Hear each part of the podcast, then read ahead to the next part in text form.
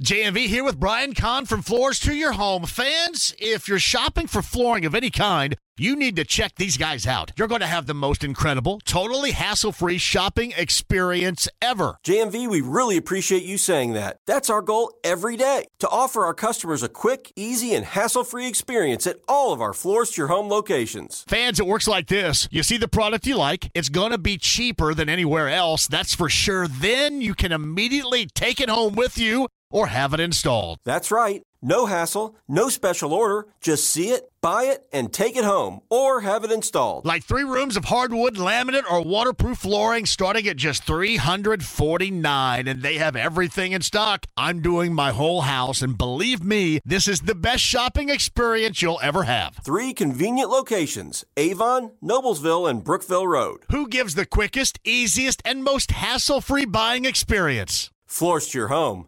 That's who. Joining us now via the Andy Moore Automotive Group hotline. It is a name synonymous, certainly, with football in the state of Indiana. I can't wait to talk about that. And then some. Colts rookie tight end Will Mallory joins us. Hey, Will, first time on the show with us here in Indy. Thank you very much, my friend. How you doing? I'm doing well. Yeah, thank you for having me. I am a huge fan, like many others, of your family, uh, and certainly uh, your uncle, your uncle Kurt. I'm an Indiana State grad, so I'm yep, big time, awesome. big time Sycamore guy, and uh, I, I love, go. I love Kurt. I, I'm, I'm serious. When you first found out this was going to be your destination, how many flooding memories did you have about the state of Indiana? Just how much love the state has for your family name? Yeah, it was obviously it was a big big moment for for my family, and the fact that it was you know here in Indiana just you know means a lot to us, and um, just with you know the history. I mean, I grew up coming here, you know, um, in Bloomington um, as a kid, and just a lot of great memories, and uh, just it means a lot to my family. You went to Miami. Why was Miami, and I know you're out of Jacksonville, Florida, high school wise, why was Miami that destination? You had a lot of SEC schools, Big Ten schools. Why was Miami that selection and the best spot for you? Uh, yeah, I, I felt really good with you know what they were doing with the offense at the time and how they how they used their tight ends and they they pitched that to me and I, I saw myself fitting there and you know um, obviously Michigan was you know uh, the next one up really for me and I think I just kind of wanted to go to Miami do my thing and you know be a part of that like tight end U tradition. I thought that was you know super cool. Was there a, a major Michigan um, not being upset, but just just kind of disappointing because you didn't choose their school to play football? Uh, not from my family, at least. I feel they were very supportive of wherever I wanted to go. But I mean, either way, I've always been a Michigan fan, and I, and I still root for them now. Did you get a full court press from any former Hurricanes coming out of high school to go there? no, no, it was yeah. They just they uh, Coach Richt and Todd Hartley, the coach at the time, did such a great job, and I just felt that that was home for me. Well, it's just funny. All, a lot of those Hurricane guys, formerly, especially of that golden era, kind of stick together in terms of who they want to get there and how they recruit. They do a, a lot of talking to those uh, possible incoming guys out of high school too. So, uh, good talking to you. Will Mallory joins us here via the Andy Moore Automotive Group hotline. Was it a surreal moment when you caught your first NFL pass, or was it like you've been there before? How, how was that? Uh, yeah, I mean, I think it was a little mixture of both. I think it was, you know, like, hey, I popped wide open, and I was like, oh, I'm going to get this ball, and um, you know, it just felt like it was all in slow motion. Adrenaline was pumping and stuff, and it, it was a really cool moment. But you know, I felt I felt good out there. I felt like I fit in, and um, it, yeah, it was definitely a special moment, and just want to keep building off that. I feel like that I would need a diaper during that moment too. Probably during all, all those moments. I, d- does that take extra focus? I mean, now now you kind of got the feel and you know what it's like. I mean, you you caught a couple and you've been hit a couple of times. You get that feeling there. But did that first one take a little bit extra attention to detail? yeah, yeah. Uh, you know, when it's up in the air, it felt like it was there forever, and I'm just waiting for it to come down. And um, now, yeah, like I said, it kind of just felt like it was in slow motion. And then, you know, once I got it, it was just hey, try and make something happen, just run. Yeah, no doubt. Will Mallory, the tight end, by the way, 49 yards receiving in those two catches over the weekend, the Colts' victory over Houston. That is a big tight end room that you're involved with right now. How much is there to soak up and learn, and how is it from guy to guy in that room uh, as far as team orientation there? I was kind of curious about that. Yeah, no, it's been a great room since I've gotten here. You know, um, it's still a young group relatively, but we still got some older guys, you know, with Mo and Kylen playing for a couple years now. So um, they've been nothing but great to me, and you know, helping me in my process. And um, it's obviously a competitive room, but um, they've done a great job. Of, I feel like of taking me under their wing and you know, trying to help me on on things that I can improve on. And and then overall, I mean, it's a you know, coach told us it's a it's a group by committee, so it's however we can help the team. And obviously, those guys have you know. Uh, good stuff going on, and it's just hey, whatever I can do to help, um, that's what I'm going to do. And uh, but it's a, it's a really good group. Will, does the timing and and then the destination here in Indy does it all feel right to you? And the reason why I ask is, I think there was some thought maybe that you would would come out a year earlier. You decided to go back to Miami, and I was always curious: would you have second thoughts out of that, or do you feel like everything worked out the way everything should work out in this case? Yeah, I'm a believer in that. Just that everything you know works the way it's supposed to, and I felt like I, I needed to come back for one more year. There's more stuff I wanted to do at Miami, and uh, I just wasn't ready to leave yet. And um, I, yeah, I feel like it worked out. It worked out well. Um, I'm happy to be here your um your signature right now like what do you feel like you're most complete at doing at your position? And then on the other hand will what are some things that you know and again you can lean on that wide receiving room for a little bit of help side as well. What are some things you you truly need to to soak up here moving forward as a rookie uh, yeah, I think it's just you know learning to become more of a complete tight end. I think you know uh, I've got some good receiving skill. And, you know I can make plays after the catch, but I, I think there's something that I want to prove to to the team and uh, you know to others that I can be a complete tight end, and I, I want to you know work on my blocking game and just be a, a complete tight end, and, as well as special teams. Uh, you know, just whatever I can do to contribute. That's what, that's what I want to do. I think it was the second catch, was it not on Sunday when you had a lot of space? right? Was it the second one or the first? I can't remember now. It was oh, the, first one. First one, yeah. yeah. Uh, the second one, I don't know how it squeezed into you too. kind of, kind of got there. I want to talk about the one where you had all that space. Did it seem like you had the acres of space out there as it looked on TV, or is it a little bit tighter because that's the first time that ball is, is coming at you and you're about ready to catch it? How how'd that feel just outside of the focus and the attention of detail that you had for that moment? Yeah, the, the first catch definitely. Once I caught it, it was you felt that you were wide open, yeah. and and you almost in those you're like you don't even know what to do because you're so surprised you're that wide open and just hey run and try and make as many more yards as you can. But um, yeah, no, it was it, it just worked out that way. Yeah, you, you, you catch, and I'm, I'm sure in the future, man, you're going to take off probably even faster. But I'm assuming you're just saying I'm, got to secure this football right now, man. That's no what I've got to do. I'm out here all by myself. I don't want this to be the first highlight right right here. I'm all by myself. But uh, the second one, were you surprised that got to you in that moment? Uh, no, I, I, I mean, I guess watching the film, I didn't realize how tight it was with that um, uh, corner coming over. Yeah. Um, but I mean, it was a great throw by by Gardner, and he put it right where it needed to be. And so, it, yeah, it didn't feel like it was a um, that tight of a throw or catch until I watched the film. He is Will Mallory, the rookie tight end for the Colts via the Andy Moore Automotive Group hotline. Colts and Baltimore coming up on Sunday. I want to get to that matchup and a little bit more on your family in a second, but you had two quarterbacks on the field on Sunday. Anthony Richardson started, obviously, he exited the game, and then you had Gardner Minshew. Give me some differences in the huddle, outside the huddle, just in preparation to receive a pass from either one. Some of the the, the subtle differences and, and maybe some of the things that, that obviously only you and others on your team might notice about some of those differences on the field with your quarterbacks. Uh, yeah, I think uh, just like any player, they both have their certain skill sets and you know what they can do. Um, but at the end of the day, they're both they're both studs, and we're lucky to have them. And uh, whoever's in, uh, we know when everyone has that full trust in them that they're going to command the offense and make stuff happen. So no matter who it is, obviously unfortunate that you know that Anthony got hurt, and um, but uh, you know whoever's in, you know we feel comfortable with with either. It looks like when Anthony throws it, it uh, more times than not comes in pretty damn hot. Um, how hot? How hot is that football coming in there when you know he's got to rifle it in there between a couple of guys? Yeah, he's got a big arm. He's got a talented arm. So, um, but it is that's what his job is is to throw it, and it's our our job to make the play and catch it. So no matter what the speed is or whatever it is, you know that's on us to make the play. He, he's going to put it where it needs to be. I'm assuming this is still a work in progress, but but how easy or lack thereof has this offense been for you to soak up and grasp? Uh, I feel like you know I, I've picked it up well. I mean, just like any rookie, there's there's just the finer details that you really have to you know hone in on and and and you know make sure that you got it down. But um, I feel like the coaches have done a great job of of teaching it to us, and I feel like all the new guys and everyone uh, learning it has, has done a good job of, of soaking it up. So um, yeah, I feel like it's been a smooth smooth transition. He is Will Mallory who joins us. Did you watch any film of any current or past tight ends to try to even better prep yourself for your rookie season?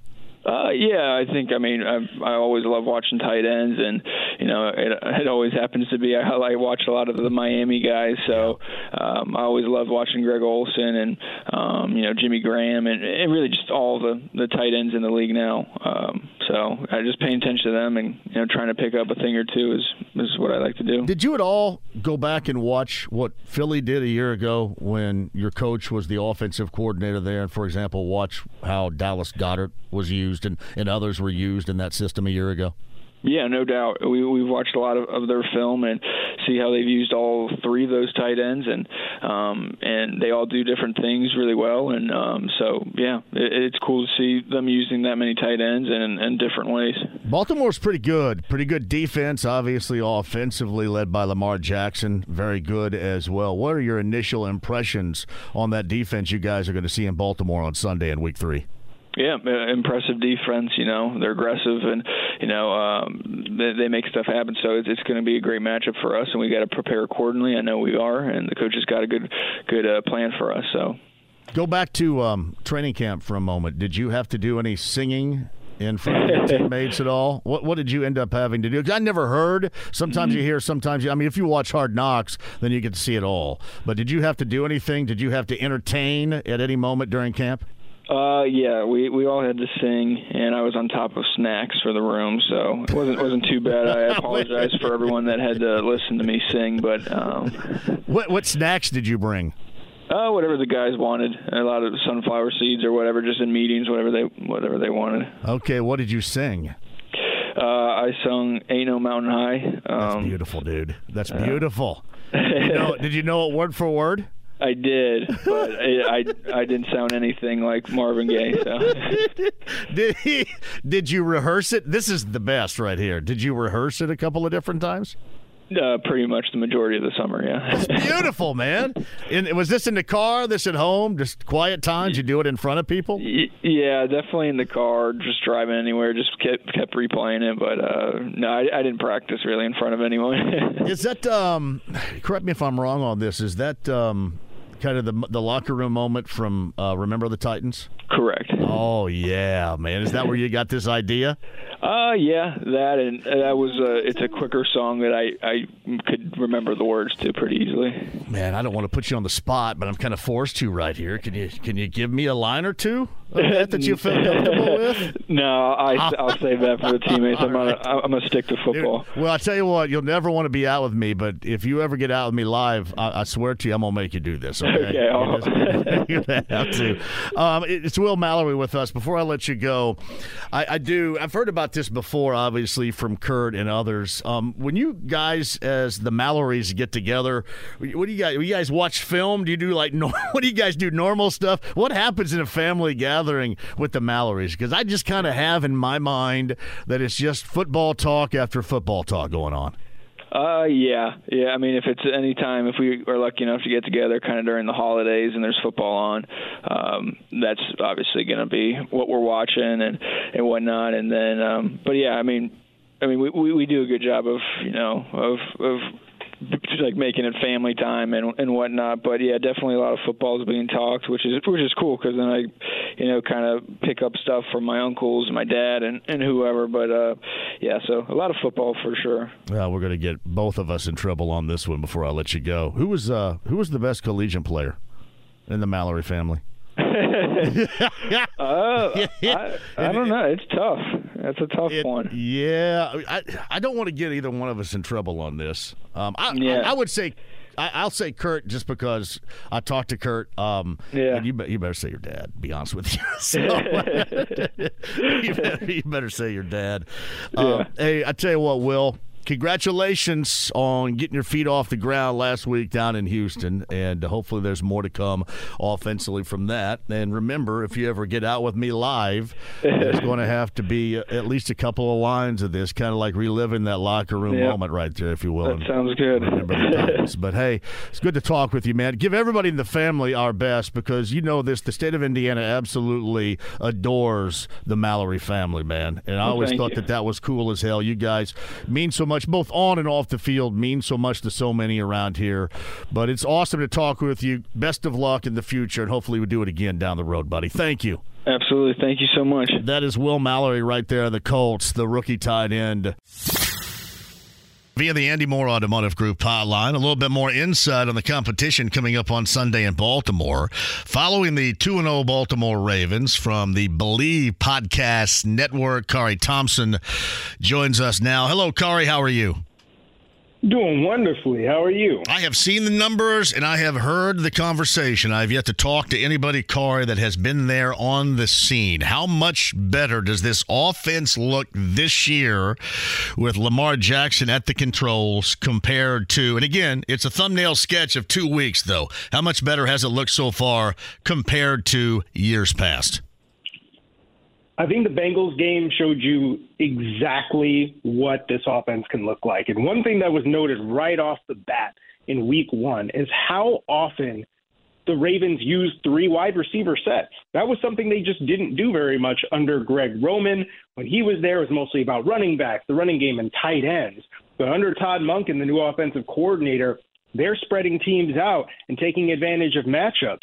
And I think basically you could put it qualitatively in this way Lamar Jackson looked as at ease, as in control as he's ever looked in a Ravens uniform. And some of the throws that he was making against the Bengals, I, I feel like if, he, if there's a whole season of this, I think people are going to really find out just how good this guy is when he now has weapons on the outside that he just has never had as long as he's been in Baltimore.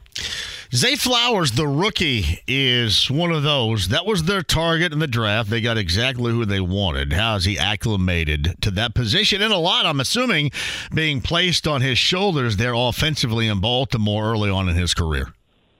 I think it's been a dream so far. I mean, so in the first week, they were just trying to manufacture some touches, get the ball in his hands, quick screens, you know, an end around or two but he was running real routes in, in week one, and he was running big time routes in week two, and he hit with Lamar Jackson on one of those, a big deep ball down the field. And what was interesting about that play is that Lamar Jackson actually missed Zay Flowers, passed up an opportunity to throw that ball earlier in the game, and Zay Flowers is like, hey, I got him. Just look for me again later on. And he did. And Flowers, I think people really underestimated just how much of a complete wide receiver Zay Flowers is because you look at the speed and the quickness and you think, okay, he's a slot guy, kind of a jitterbug. Like, no, Zay Flowers can play everywhere. He can go get the ball down the field, he can make contested catches. So I really don't think it could possibly be going better for Zay Flowers. I mean, he's even throwing his body around in the run game blocking. I mean, he's just the ultimate competitor. He fits so well with Lamar in that regard. Guy Thompson, he covers the Ravens podcast, the Bleav Podcast Network, joins us via the Andy Moore Automotive Group hotline. Uh, again, a little bit of a background to the Colts. The first two weeks of the season, really the lone edge. Well, against Houston, they had a lot of edges because you guys saw Houston and they're not any good. But granted, the consistency of this defensive line has been an edge for the Colts so far. So I haven't seen too much of the Ravens to this point. What does their offensive line look like? Because in terms of maybe the best group that the Colts can put on the field, you probably start there with an edge with that defensive line. What's the O line in Baltimore look like to start the first couple of weeks of the season? It is hurt. Now, I will say that they played pretty solidly in week two, gave Lamar Jackson the time that he needed to, you know, peruse down the field and make some big plays. Week one was a bit of an adventure because there there was, you know, injuries, guys going in and out. Tyler Linderbaum, starting center, goes down in the middle of the game. Ronnie Stanley, who's had a lot of injury issues, goes down in the game. Now they had Patrick Mekari at left tackle in Ronnie Stanley's stead, and then you had Sam Mustipher, who was an undrafted free agent who played with Chicago, really didn't play terribly well, but they needed him to play because they just didn't have very good offensive line depth. But he comes to, to Baltimore and plays well for them in week two. So I, I still think that's an area that the Colts probably should be able to take advantage of of the Ravens a little bit just because there are injuries there. But this is where it's going to get interesting as far as Todd Monken, the new offensive coordinator. Can he scheme around that? Because it looked like he did it in week two. And again, you're going to see some of these quick throws, get it out of your hands into your playmakers. Lamar Jackson spreading things out, hitting short routes, just getting the ball out of the hands and neutralizing that defensive front. Because I think that if you sit there and you do five and seven step drops all game, eventually that offensive line could get exposed a bit. Let's uh, Craig Thompson again covers the Ravens on the Andy Moore Automotive Group hotline, and we know this Ravens defense always to be aggressive, and certainly historically speaking, with John Harbaugh, one of the best in the NFL year after year after year. What is their look so far through the first two weeks? And what do you expect them once they really get into the groove? What's the expectation of this group defensively moving forward this season? You know what's interesting is I don't know if we're going to see that for a little while because you don't have Marlon Humphrey, their best cornerback, quite possibly their best defensive player outside of linebacker Roquan Smith. And then you also lost Marcus Williams, one of your starting safeties, to injury as well. And he might be gone for the year. We, we don't quite know the extent of his pectoral injury, but it doesn't, the prognosis doesn't seem very good. So you're getting into the depth of the Baltimore Ravens defense a little bit. But again, against the Bengals, they played pretty well, and they they really limited Joe Burrow, especially in the first half. Though maybe that's just the Bengals needing to knock off some rust. But look, Rock Ya-Sin, who is supposed to be the second cornerback on that team opposite Marlon Humphrey, he's kind of been elevated to the number one position. He had some really good reps against Ja'Marr Chase. And anytime you can have good reps against Ja'Marr Chase, that's a very good sign. And just generally, I mentioned the linebacker. Roquan Smith and Patrick Queen, I think the the two linebackers playing next to each other are playing some really top-notch football right now, and expect, especially you know, depending on what happens with Anthony Richardson, whether it's Anthony Richardson or Gardner Minshew, expect to see a lot of those linebackers coming downhill in the passing game. They are both great blitzers.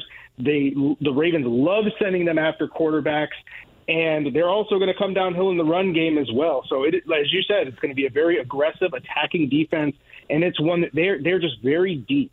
They have good depth so far at, at you know, most of their positions, and even Jadeveon Clowney, a guy that they signed just before the season started, has been playing some pretty solid football as a pass rusher as well. For a pass rush unit, we weren't really sure was going to be very good. Carl, you brought up former Colts cornerback Rock Ya-Sin here, and I'm kind of curious. What was your thought going into the season? And you mentioned that he has played, at least against the Bengals, well above to this point your expectation. I think that with him I, I looked at that as he was going to be a very solid bookend to Marlon Humphrey, who is clearly he's a lockdown cornerback. He's the kind of guy that you pay big money to just take away one side of the field and and, and really you know force the action to the other side. And so then you go ahead and you put the guy like Rocky Ya-Sin on the other side, a veteran cornerback, a solid you know dependable starter, so that not only do you not have this overwhelming weakness on the other side, but maybe you have a strength compared to what other you know second cornerbacks in the league are. But again, I think that just having him be on the roster has has really mattered a lot with Marlon Humphrey out because on the other side of things you got got some more unproven guys like Jalyn Armour Davis. You might see him playing a little bit. Or Ar'Darius Washington, who's played a little bit of, of cornerback and a little bit of safety. If you were trotting those guys out there as your main cornerbacks, that would be a problem. But because you have Rock Ya-Sin, who again, I mean, bat rips the ball away from Ja'Marr Chase in the end zone. That is that is a difficult assignment. He's you know, Chase is an incredibly athletic receiver, but again, Rock's just physical play I think helped set the tone a little bit against what you would view probably as a as a big time mismatch. Again, Khari Thompson, Bleav Podcast covers the Ravens with us via the Andy Moore Automotive Group hotline. And I guess it's because, Khari, we're in the situation now with Anthony Richardson, and there's a lot of quarterback movement, a lot of running around outside the pocket. All that is designed offensively, and you have covered that and you have lived that with Lamar Jackson. You look at where Lamar Jackson is right now. How has so far this season compared with this new offense, the new offensive coordinator, and the weapons he has around him in terms of putting himself in, in quote unquote harm's way? Has he dialed that back? Is he more of a passing threat now, or is that, that multi threat still something that everybody has to keep an eyeball on, at least through the first two weeks of the season, Khari? He's still very much a run threat. The thing is, I think people have misunderstood Lamar Jackson for a while. It's not that he couldn't, like he only just now is figuring out how to pass. Like the guy could always pass the ball, but sometimes you would have injuries to the running back position, like what you have now, where they lost J.K. Dobbins, their starting running back, for the season, and now you're signing guys like Kenyon Drake to come in and and fill depth roles for this offense. So they needed Lamar Jackson to run more. I'll point this out. In week one, he had no designed runs at all. And I think some of that was just a matter of, okay, we're not really going to lean too hard into the game plan this week. Let's just pass the ball. Let's run the ball, you know, with our running backs and get out of here against the Texans and then move on to the Bengals. He had eight designed runs against the Bengals. So I, I expected there to be a little bit more from that standpoint. But I think when you've got quarterbacks like that, and, and like Anthony Richardson, whom, by the way, I think that on film, he's doing a lot of really nice things. I think people talked about Anthony Richardson like he was going to be some kind of project, like, ah, oh, maybe you can't play him in his first year. I don't I didn't think that was the case at all. And I think he's done some good things, but again, as a rookie, you don't entirely know what you're looking at just yet. So there is going to be a little bit of you know, especially a guy that big, designed running, designed carries, there's going to be a little bit of him escaping the pocket and, and trying to make plays with his legs.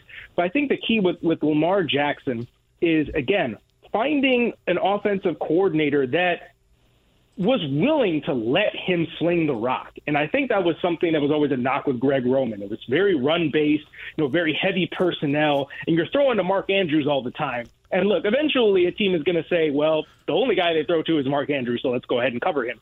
Now you cannot do that. They have too many weapons. They've got, in addition to Zay Flowers, Odell Beckham Jr. Nelson Agholor had himself a little mini breakout game last week. And then that doesn't even talk about Rashod Bateman and Devin Duvernay, guys that have been there for a couple of years.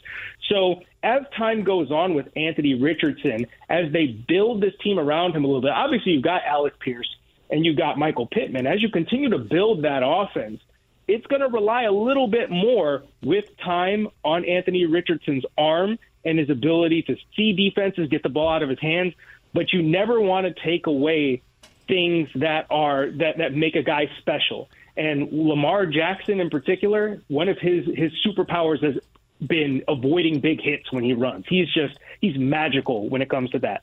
Hopefully, Anthony Richardson can do the same. Hey, Carr, you sound in closing here incredibly young, uh, and certainly the the hatred in Baltimore for the Colts here in Indy goes back. It's multi generational now, back to 1984. How much of that that deeply rooted hatred is still looming in Baltimore of this Colts franchise in Indy? You know what's funny is I'm I'm uh, you know from Indiana myself. Oh, you really? Uh, well, tell so, me a little bit more yeah. about it. Well, so I'm from from Northwest Indiana myself, and you know I've I've been you know someone that followed the Ravens for a really long time. But one of the things you hear about is is especially from people I know that that love the Browns, right? Just the the unbelievable like like kind of triangle of of rage from uh, you know Art Modell moving the team out of town and and the and you know the the Colts getting you know taken away and you know all, all of that. And so I think that there there are I don't I don't know. I don't know that there's so much of that that I've experienced myself, but I do the podcast with a former Raven in uh, in, in Danny Wilcox, and I think that the Colts were one of the teams that he kind of talked about where he wasn't around when that happened, but he was sort of born into the, the the rage, right? Because Ray Lewis was still there when when Danny Wilcox was playing, yeah, and, and, and guys that had been there kind of from the beginning in 1996, and so I don't know how much of that necessarily persists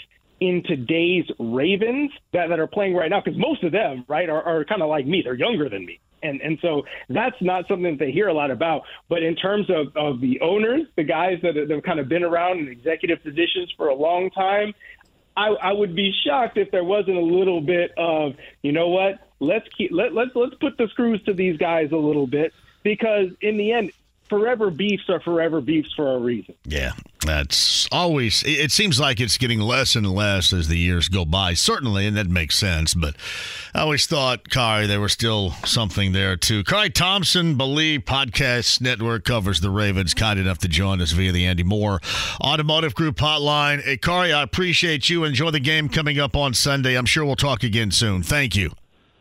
Would love to. Have a great day.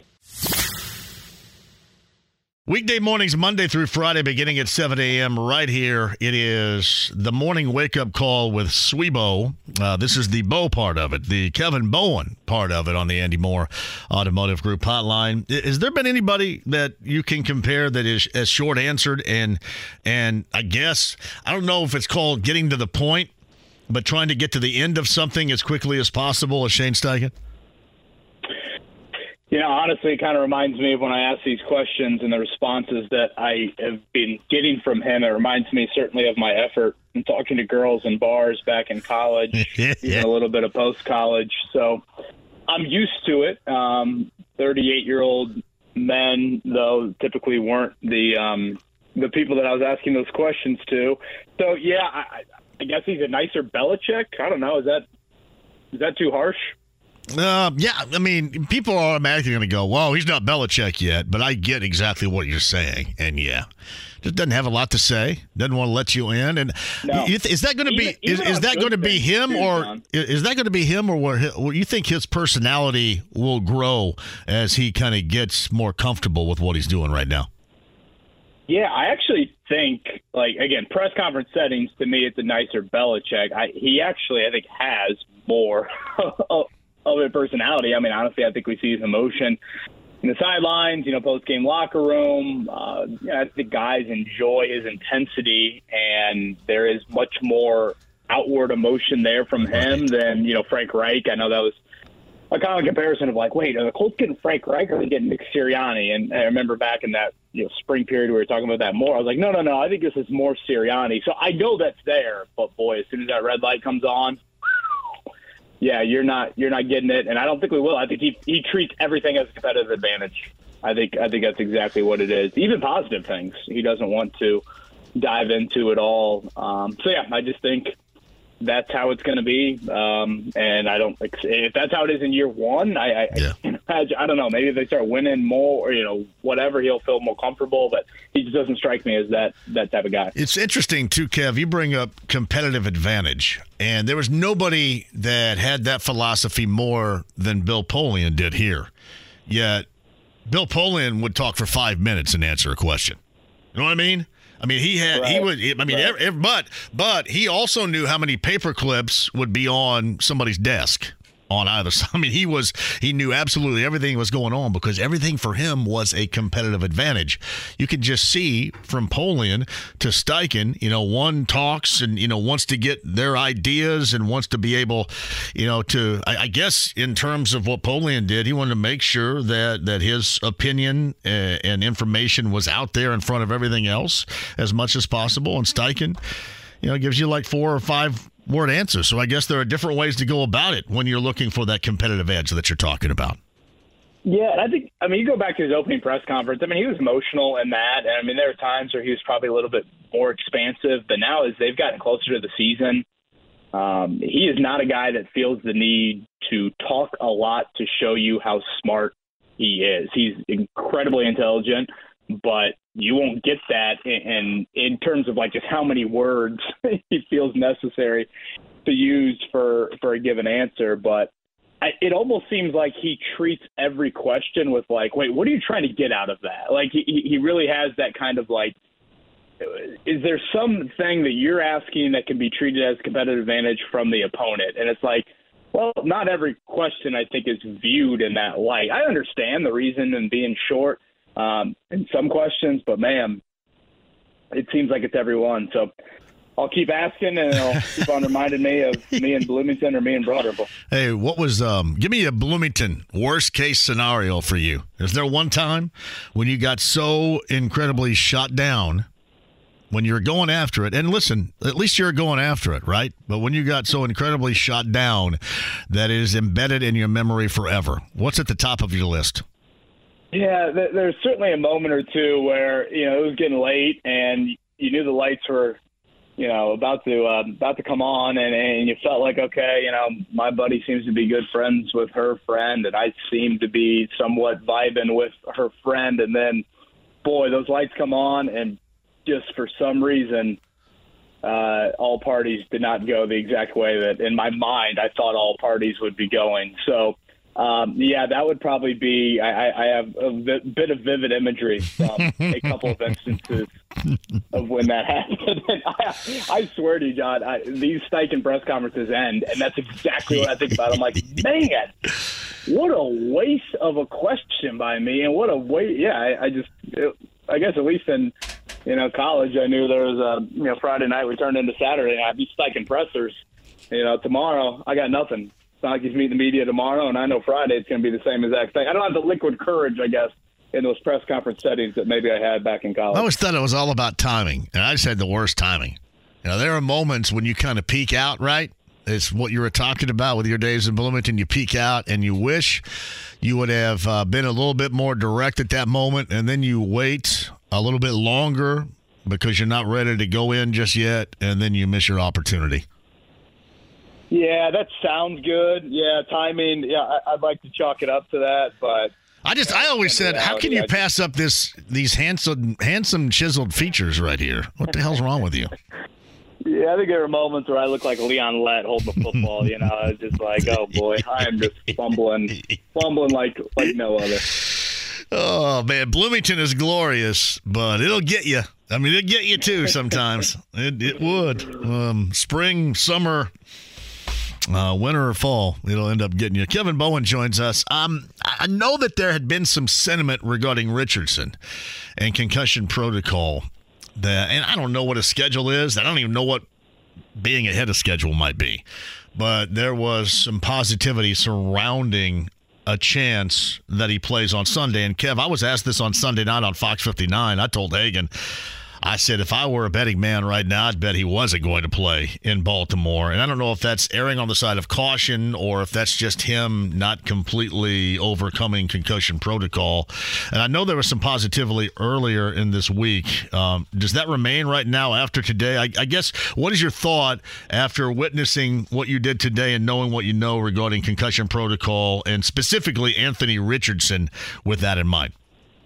Yeah, I think the reason for optimism, honestly, you even saw by him even attending practice today. I mean, I, I recall, and he didn't practice, but I recall numerous times, and Ryan Kelly, I guess, falls on the other side of it, where you know we've gone out to practice on a Wednesday after a Sunday game. A guy is in concussion protocol, and they don't even let him go outside.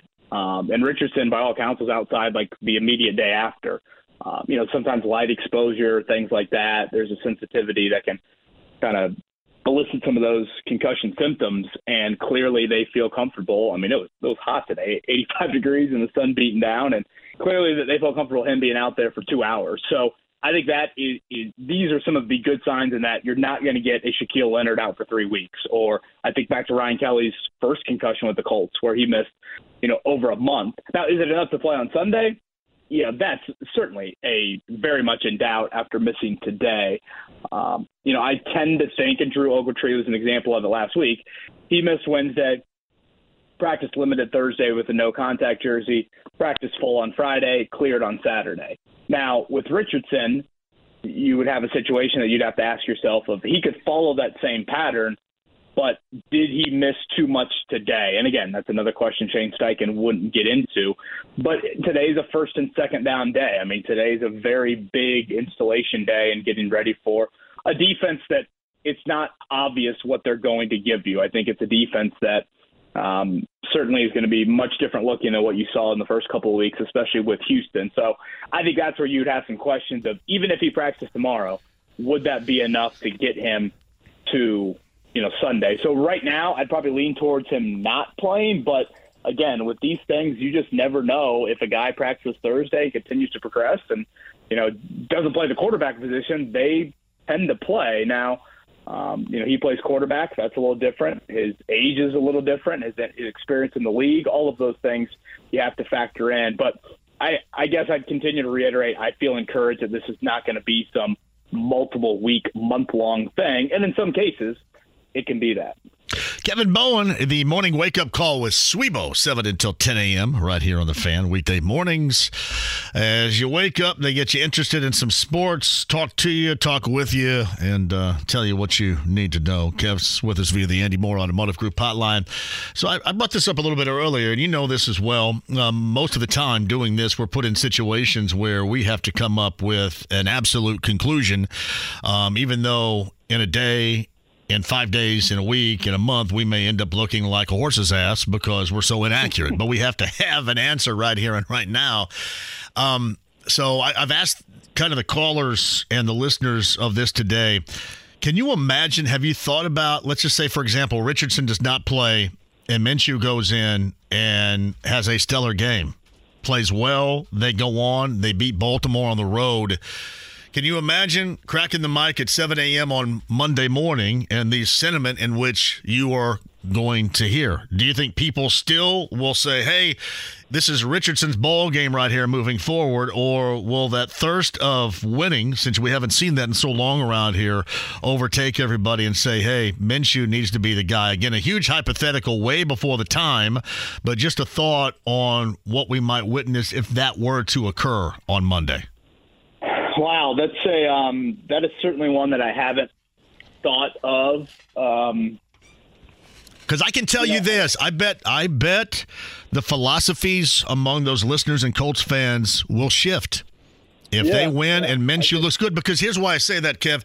I, I, think you had a bit of a shift with the way that he came in there in a pinch and performed at least at the end of that first half in Houston on Sunday. I think you had kind of a shift there. This would be, to me, against this team, a monumental shift if that were to occur on Sunday. Yeah, I mean, it's certainly hypothetical. But There's no way to answer this in the way I'm going to answer it without disparaging Minshew, which right. I, I want to preface by saying I think he's a very good backup, high end backup in this league. Very good. Um, I think his resume would indicate that. I mean, um, you know, touchdown to interceptions is what, like three to one. I mean, you just don't see that from backup guys very often, spot starters, whatever you want to call them. Uh, his record is, I think I actually looked it up the other day, eight and sixteen or something like that. So that obviously is a little bit, you know, more I think, you know, accurate. Of we've seen this guy as a full time starter. We kind of know. I mean, last year, I correct if I'm wrong. I think he lost both of the starts with Philly.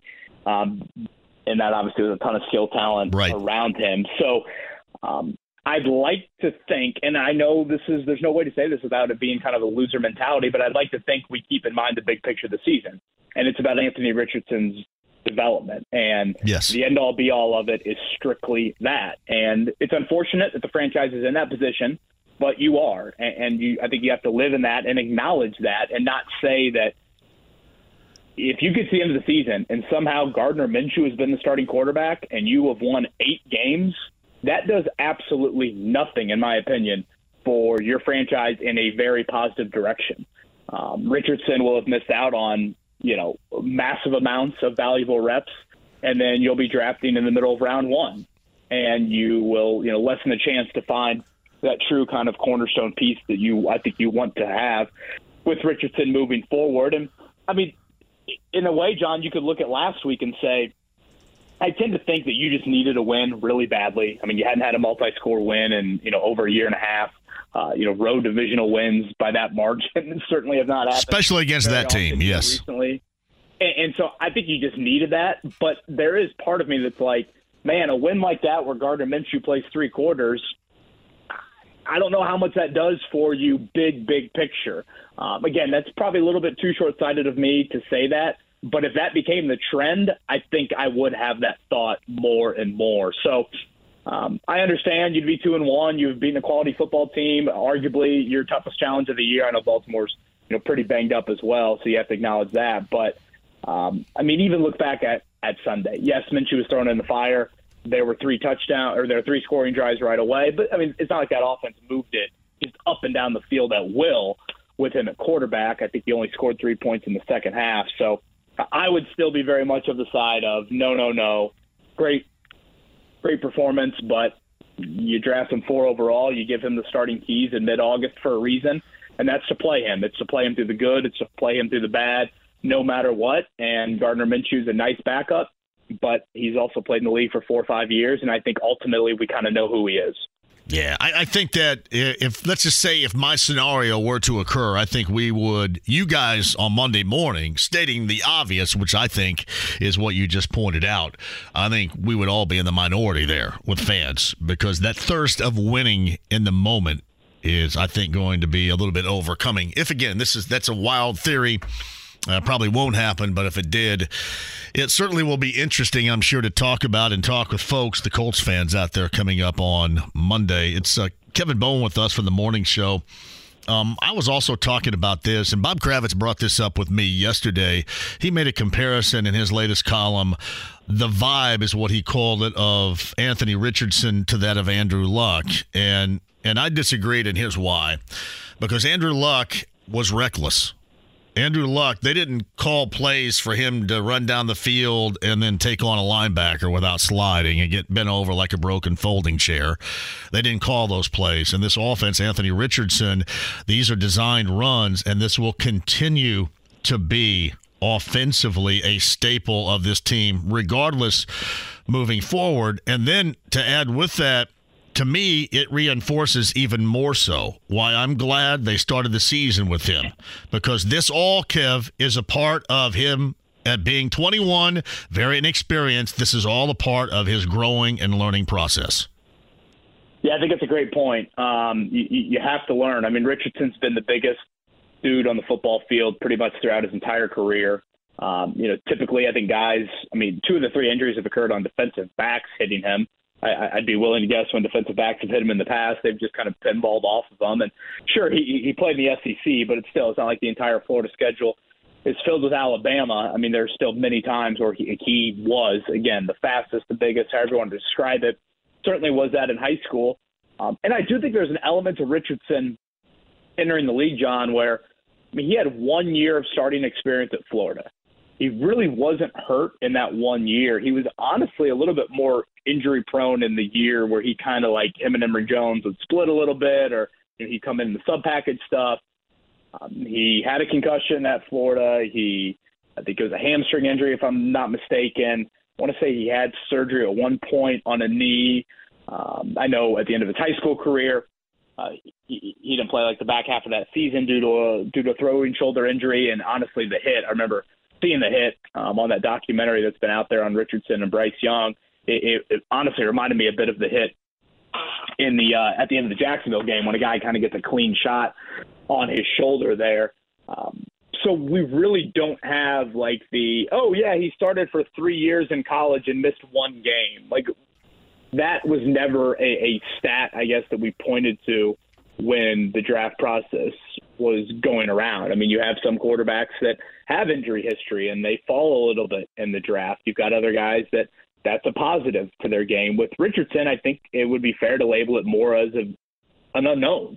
Just wear and tear of you're starting one season to the next, and 13 games turns into 26, turns into 39, and you know how does that play out for you from a health standpoint? Uh, but to your point, yeah, I think it's a great one, and that's why I, have kind of been adamant all week long of if he does clear concussion protocol, I would play him. Um, no, I agree. Yes, for him yeah. to learn and to realize that you know Josh Allen is not supposed to be the embodiment here. It's supposed to be more of the Jalen Hurts approach to this season, where Hurts has been very open minded about no, no, no, I need to get down a little bit more and, and and need to do those things of learning when it's just time to eat it. Frankly, it's it's second and seven. It's a scoreless game okay, maybe I go out of bounds here. Maybe I don't take that safety, you know, shoulder on, even though I've got that guy by four inches and 40 pounds. Um, so I think all of those things are what you would like to see him go through this season. And by no means am I saying he needs to change or he should change because you don't draft him for overall if you don't believe in the run element, the leg element, his physicality helping you out in critical moments. But I think some tinkering, some altering of that is possible. I, I think we saw that even with Luck. I know that ultimately ended his career, but you know, in, in 2018, he, he changed his style as a quarterback and coming back from that. So uh, that's why I, I do think it's important to get this learning experience and get exposure to that because he didn't have a lot of it in college, and NFL speed and NFL hits are different. And that's why in the comparisons with Luck, on one end I can agree with them, but on the other end, they're not really any sort of comparison because when you think back to Luck's first few seasons, while he was taking some hits, it's not like he ever popped up on the injury report or ever missed game. I mean, he played every single game his first three seasons. It was that Jurrell Casey hit in week three of his um, of his fourth season where he suffered that first injury. And I don't know, maybe that was general wear and tear from the first three. Yeah, years. it was yeah, extension of the play. Yeah, and and I mean his signature Kev was extension of the play, and that was all great, that was right? The lacerated kidney yeah. against Denver. Yeah, and, and, that's what came then yeah. later. Uh, in that 2015 season, but he had the shoulder issue. He missed two games, and then he has the lacerated kidney. I think he had a concussion maybe in 2016, and to me, a lot of it, not to get back into luck, but like a lot of it was choosing not to have surgery after that 2015 season. I think that's where you have a little regret of, you know, if you do have surgery, then do you correct it? Because in 2016, that was when he missed. I think it was every Thursday practice he missed that year to kind of tone back on how much he was throwing with that injured shoulder, but he was playing through it. So I think with Richardson, it's okay. Can you try and get ahead of some of that stuff? But again, eh, you know, Richardson's played five quarters and he's had three different injuries. Luck went, you know, three years into his career before he suffered that that that first injury that forced him to miss you know practice and or game time. You, you agree though that that Luck was was reckless and this is by design, design runs and such. You you agree with that? Because I, got a, one more question before I let you go. Kevin Bowen joins us. If you do, I want to add to this uh, because I feel the same way regarding Jalen Hurts because I think they're going to reach a point in Philly one of these days too. When does continuing to run you know Hurts or or Richardson. At what point? What do you think is that will be to when calling him with so many runs and you know doing what they like to do right now and are going to continue to do with him? When does that become as reckless as Luck running down the field and not sliding and taking on a linebacker? At what point have you given yourself a shelf life, a timetable on this? Yeah, there's so, it's just so much gray area, John. It, it's difficult to like uh, try and say no, you should have X amount of carries a game, or no, you don't run until third down, right? you don't run until the second half. I mean, it, it's just difficult. I feel like to give and like a, an answer that I have any sort of conviction on because again, it's such an element that makes him potentially elite and why you draft him at four overall. I, I would say to answer it, it is maybe not the amount, but it's one of those things where, okay, when you are in the open field, you've got to be more cognizant of where those hit, hits could be coming from, and you've got to know down and distance. And I know it's a lot of thinking in the in the instinctual moment. Like Josh Allen, he's been in the league for this long, and he's I mean that that dude takes so many in my opinion, unnecessary hits. Well, I mean, and he calls his he, he, calls his own number on he calls his own number yeah. on many of those hits, and that's I think what you're going to get with Richardson one of these days too. Right, and that's I think your worry. Now Allen has proven to be really healthy. I know last year he was a little banged up, but he's played a ton. Again, Richardson, I don't think we have much of a sample size to know if he is going to be injury prone or or not. Uh, six four two fifty five would say no, but early in his NFL career, um, you know, there's evidence to say otherwise. So I, again, I time, pick time and place a little bit better if you're Shane Steichen, but still, you can't totally eliminate it, and you shouldn't totally eliminate it. Or why do you draft the guy at four overall? It's not like if you tell him, "No, Anthony, you run two times this whole game and you chuck 45 passes." He's not going to. In my, I mean, maybe it'll change, but right now he, he's not going to be the quarterback that you would think he could be. I think it's more of just can you avoid some of the unnecessary hits when the plays are not the end all be all fourth yeah. down? We've got to have this to extend the game. Those sorts of plays. And, and probably week one is an example of that. I mean, think about how he ended that game. An incredible effort on a fourth down. When you're down 10 points with under 90 seconds to go, an incredible effort on fourth down to move the chains where he broke a tackle. I mean, took a big hit, broke a tackle. And then two plays later, he tries to do the same thing. And ultimately, that was the hit that knocked him out of it. So again, I don't think you can just take the element out of it. But right now, I mean, all three of the injuries have occurred out of the pocket. It's not like we've had the big 300 pounder, you know, lay on him after a sack like Luck had back when Jurrell Casey, you know, hit him in that 2015 season. How's Sweebo going in the morning? Sweebo's good. Um, he's happy about his Giants. Uh, certainly uh, bouncing back, and he's happy The- about. does he uh, make you talk about the Giants?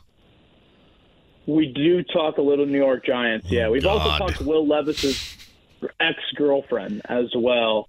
That has crept into. Does he have a little sports of a arousal? He got a little sports arousal over Levis's ex girlfriend, does he? Well, I, I, I think he hates Levis, if I have it Oh. right. But maybe there is an. He certainly has a Giants, uh, New York Giants arousal. Um, so he's very much looking forward to tomorrow night. Obviously, Mason was born Right on, Uh, Mason. Right it? on. this time last week. So, you know, Andy refers to him as a gas bag. That would be Andy calls himself a gas bag. So I got him a Giants onesie that says little gas on the back. I, I figured that was fitting. He's a boy. Uh, Yep. I'm hoping Nikki, his wife, would will allow for little gas to rock this for a Giants game up. Maybe tomorrow night. Maybe that's the boost Brian Daboll needs without Saquon Barkley as a 10 point underdog against the 49ers. So. Uh, yeah, How are you a good to have Giants? How are you uh, from Northern Kentucky and a Giants fan? By the way, how's that work? So he explained this. He was born uh, the, the the Giants aspect. I'm still confused by because if I'm not mistaken, he was born like in the Niagara Falls area. That would Oh, really? as more Bills than Giants. Well, that doesn't sound as hillbilly as I um, thought he was. Then, huh? No, no, no. Now he, uh, again, he lived in the Sellersburg area. For, Yeah. Well, that's incredibly for a couple hillbilly there. Yes, that, that- Yeah. that is very hillbilly. That's He Northern uh, Kentucky. Indoor plumbing down there. Yeah, Northern Kentucky. Well, hey, give him my best and uh, congratulations on uh, on Mason and uh, our best to his wife Nikki and continue to do what you're doing with the uh, morning wake up call with KB and Andy, or as I call it, Sweebo, weekday mornings beginning at 7 a.m. Right here. All right, brother. All right, go back to doing with what you're doing, napping, doing whatever, prepping, whatever. Thinking about what you're going to ask. Steichen. So. Yeah, mowing the lawn and thinking back to man, asking those girls at sports at about two thirty a.m. just questions that I thought the answer would be there, and it was certainly not. Brother, you I played felt the like game. Reds. I felt like us as Reds fans, to be honest with you. You played the game. I mean, you got to get up there. You got to swing hard. All right, that's all that matters. And then sometimes maybe you'll find a gapper. See, this all sounds really bad, and how I'm putting this. My fault. Boy, I will end with this as my good friend Chris Fangman wrote in his uh, senior senior year quote from Chris Fangman: "You miss 100 percent of the shots you Yeah. don't take." I think someone like you could appreciate that. I'm sure So. Maddie hates your calls with me every Wednesday too. By the way, appreciate it, man. See you, John.